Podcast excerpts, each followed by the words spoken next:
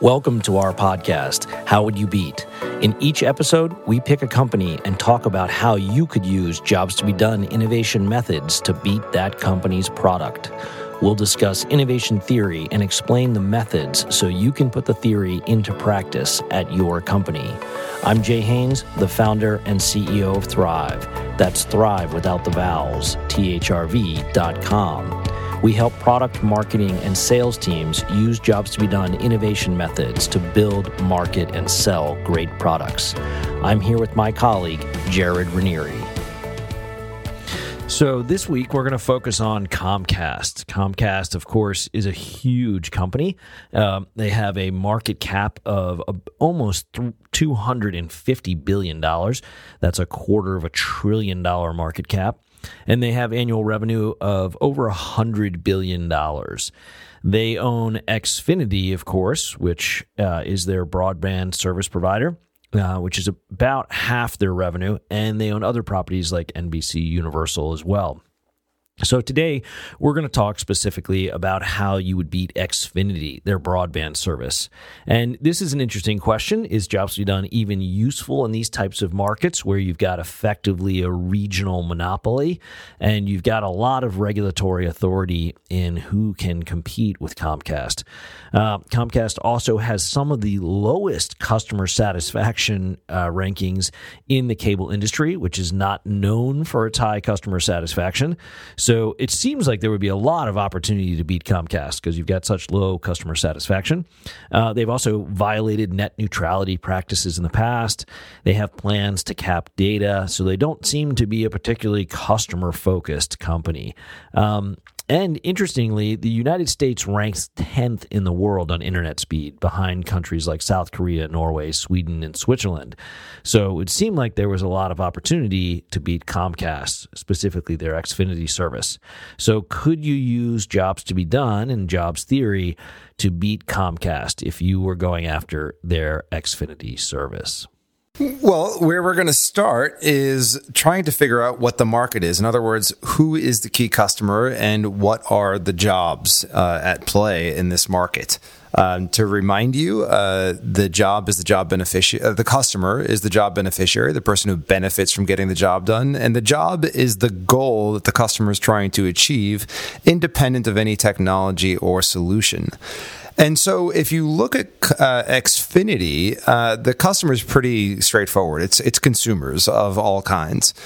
What is the job? Uh, when you think about this market as a broadband service, it, it, really makes the job rather narrow. And you start to see why it's so hard to compete with Comcast and why they would have a regional monopoly because uh, they own all the cables that provide broadband service. They laid the infrastructure. It's incredibly expensive to lay your own infrastructure. And in many cases, as Jay mentioned, it's regulated. But that's probably not the job because it's so solution dependent. It, broadband service is a technology for some other goal that you're trying to achieve. And so, why do we want that broadband service? Well, uh, we probably want access to the internet. We want fast uh, internet speeds. But internet is a technology too, Jay. So, so what do we do there? Is that a fair job to be done to define? Yeah, that's great. I, I think there are what you could consider to be platform level jobs, um, and new markets are often created with new platforms. So, for example, the aircraft is a great example. You know, no one needed to ensure aircraft airworthiness before there were aircrafts, um, and certainly that could change. There could be new technologies. Um, faster trains that replaced, you know, airlines. Um, but when there is a platform like the internet and there are jobs associated to it, you can still use the same framework and thinking to focus on the customers. And in this case, I think you are right. I think the job here is to access the internet, access a network, uh, and that that does bring up really interesting questions about how do you go about that. Um, as as a society, not just as individual competitors, uh, because the theory here, of course, when you have these regulated monopolies, is you're not going to have fifty different internet providers in a single market uh, in a single region, uh, just because the capital expense to lay all of the cable, you know, initially copper, but then to lay uh, fiber optics is is very expensive. So what people are willing to pay, you have to get some sort of return on that investment. So you're not going to have 50 people build uh, different fiber optic networks, and and nor should you really want to have society spend all of its money building 50 different fiber optic networks when one will do. Um, and that's very different than if you're competing building software. You could absolutely have 50 different software companies all writing very similar applications and uh, and have them all compete.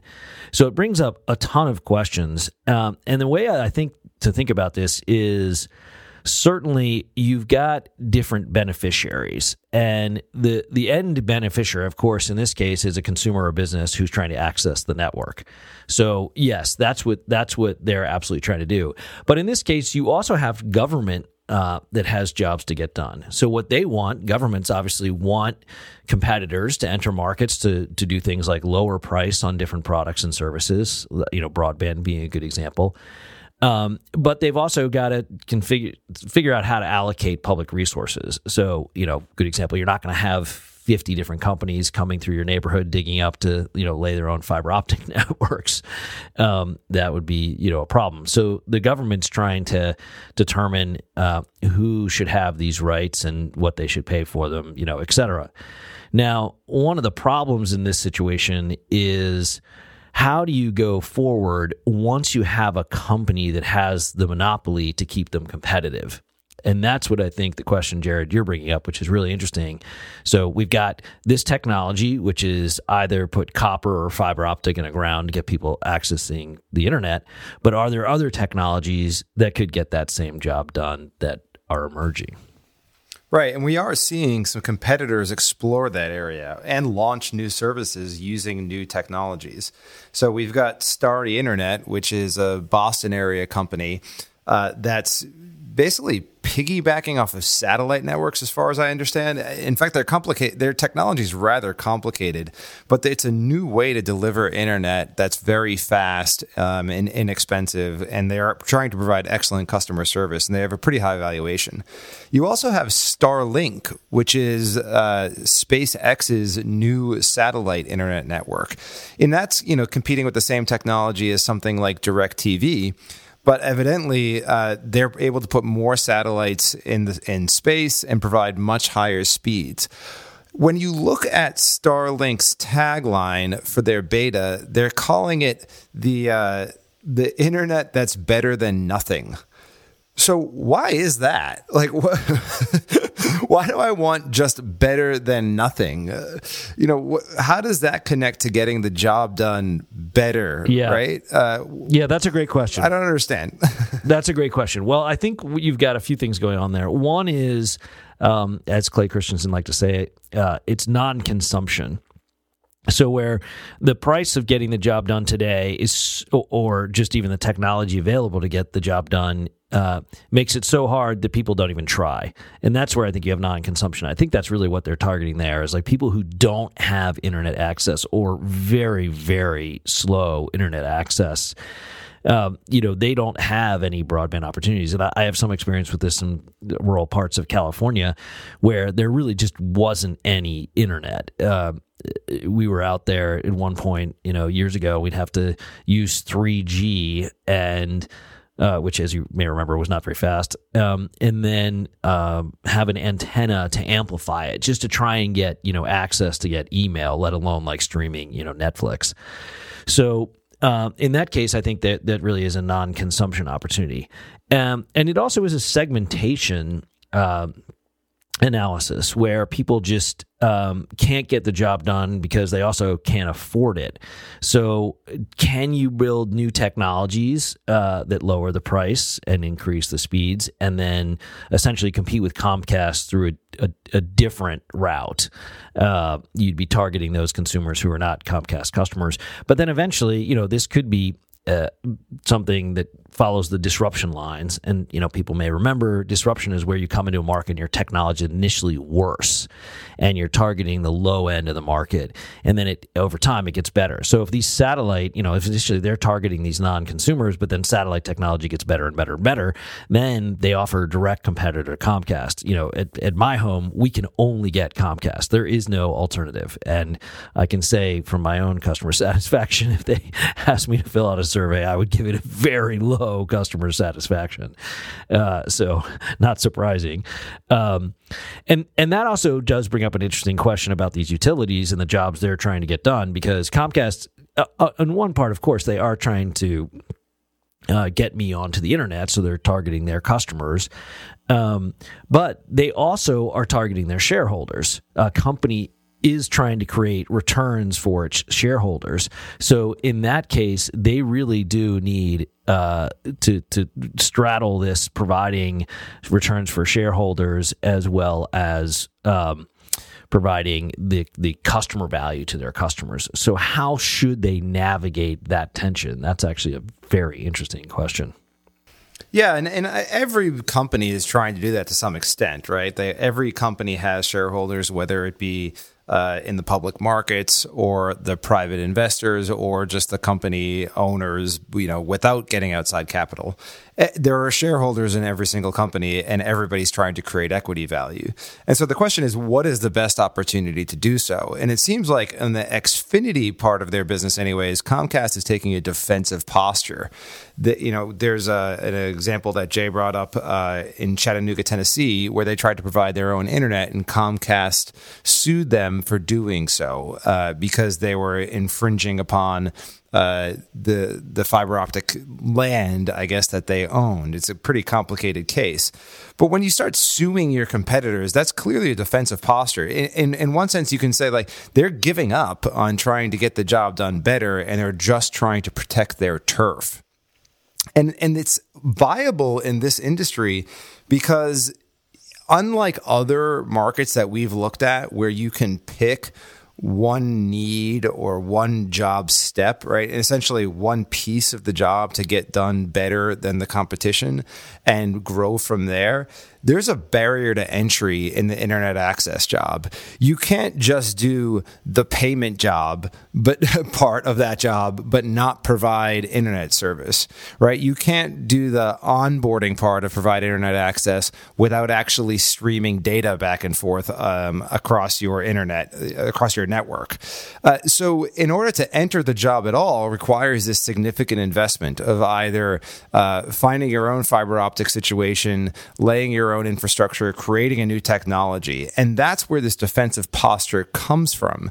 So what happens next? Is is that all that Comcast can do to to return equity value to shareholders is to have a defensive posture and keep competitors at bay who might be doing interesting and providing better service uh, for their customers? Yeah, that's a great question, and that that comes up with uh, you know, in platform situations all the time. Uh, what what jo- additional jobs can you get done with the platform?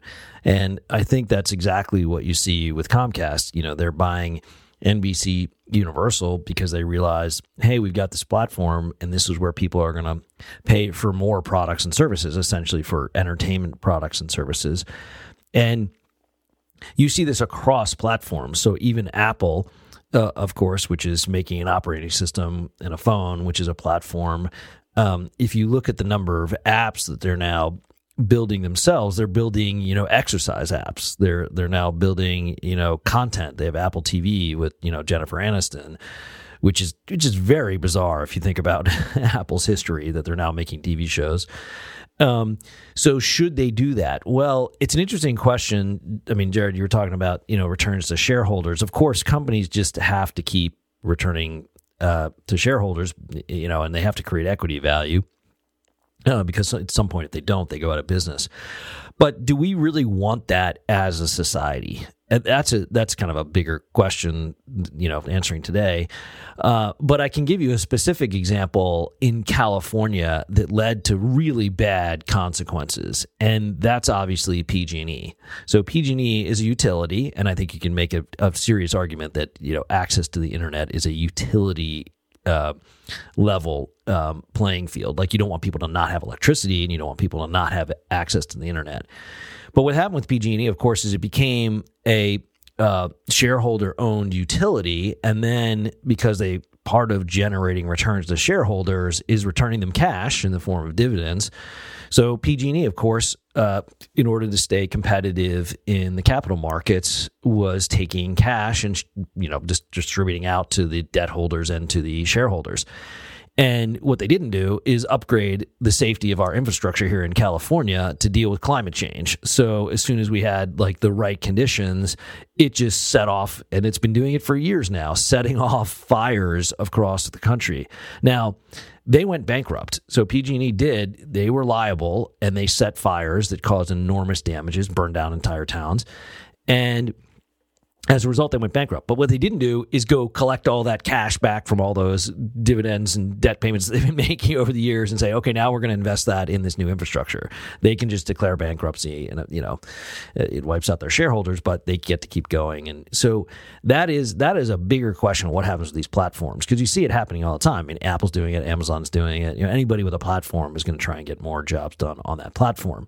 Now, is that the better way to do it or do we want more companies getting those jobs done you know more competitively? That's a good question. Yeah i think the the utility example is really fascinating uh, because it goes back to that idea of what jobs are government trying to get done.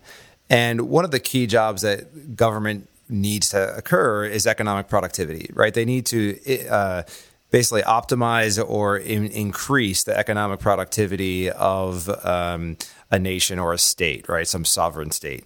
And the reason they want to do that is because that's the, how they collect taxes. The more money that everybody earns, the more tax revenue goes into the government, the more services they can provide. It's a it's a beneficent cycle.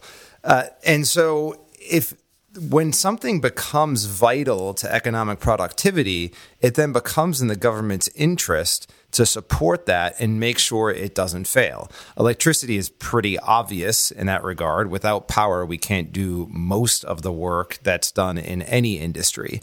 And in the pandemic, we're seeing that that's even more true uh, around the internet. Not more true than electricity because you can't have a uh, you can't have the internet without electricity. yeah. But it's also true for the internet, right? There there are many industries right now that are working from home, and without internet in the home, um, they the industries have basically come to a standstill.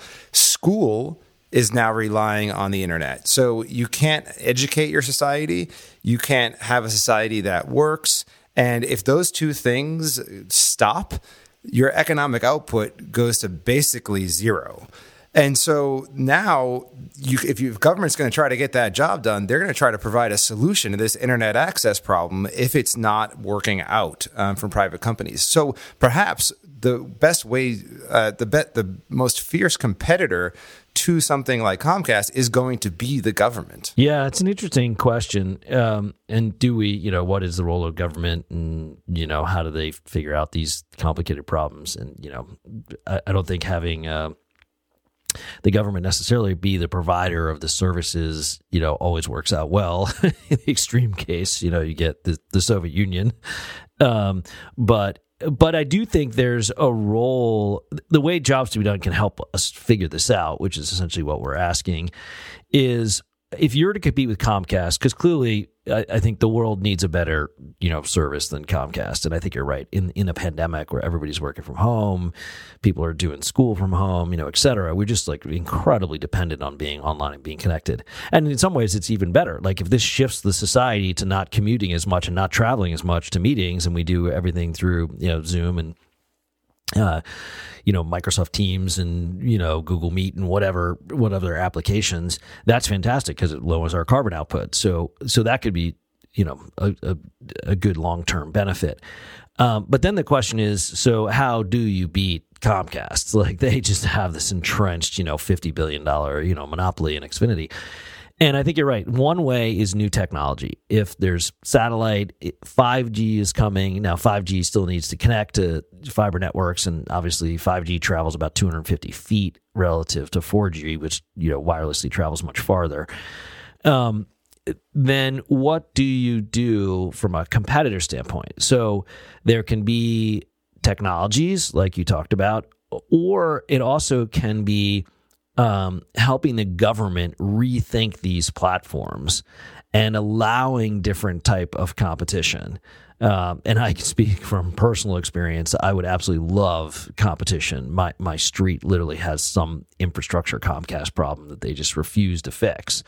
We've had network guys out here, or whatever, trying to fix this, and they've identified it's at the street level, and Comcast has recognized it. But you know, they're not motivated to fix it. I can't go anywhere, so I just have to put up with it. Yeah. So that is where you really do want to think through, um, you know, the jobs that government is trying to do, as well as the jobs that um, the the individual companies are trying to do. Yeah, great. Well, I think there's you know a lot of different topics we could dive into and um, that, that come out of this discussion. But I think just in conclusion, if you were to try and be Comcast, you could do it from a technology standpoint, and that would be great. If there's new technologies that just make them direct competitors to Comcast, like 5G or satellite or some combination. Um, and you could still use jobs to be done to look at those. You want to figure out what the what the core underlying job of accessing the internet, and that's a very complicated job. Um, and then the other is to think about the role of government and the job governments are trying to get done. Thanks for listening to our How Would You Beat podcast. Visit us at thrive.com, that's T H R V.com, to get our free how to guides and try our Jobs to Be Done software for free.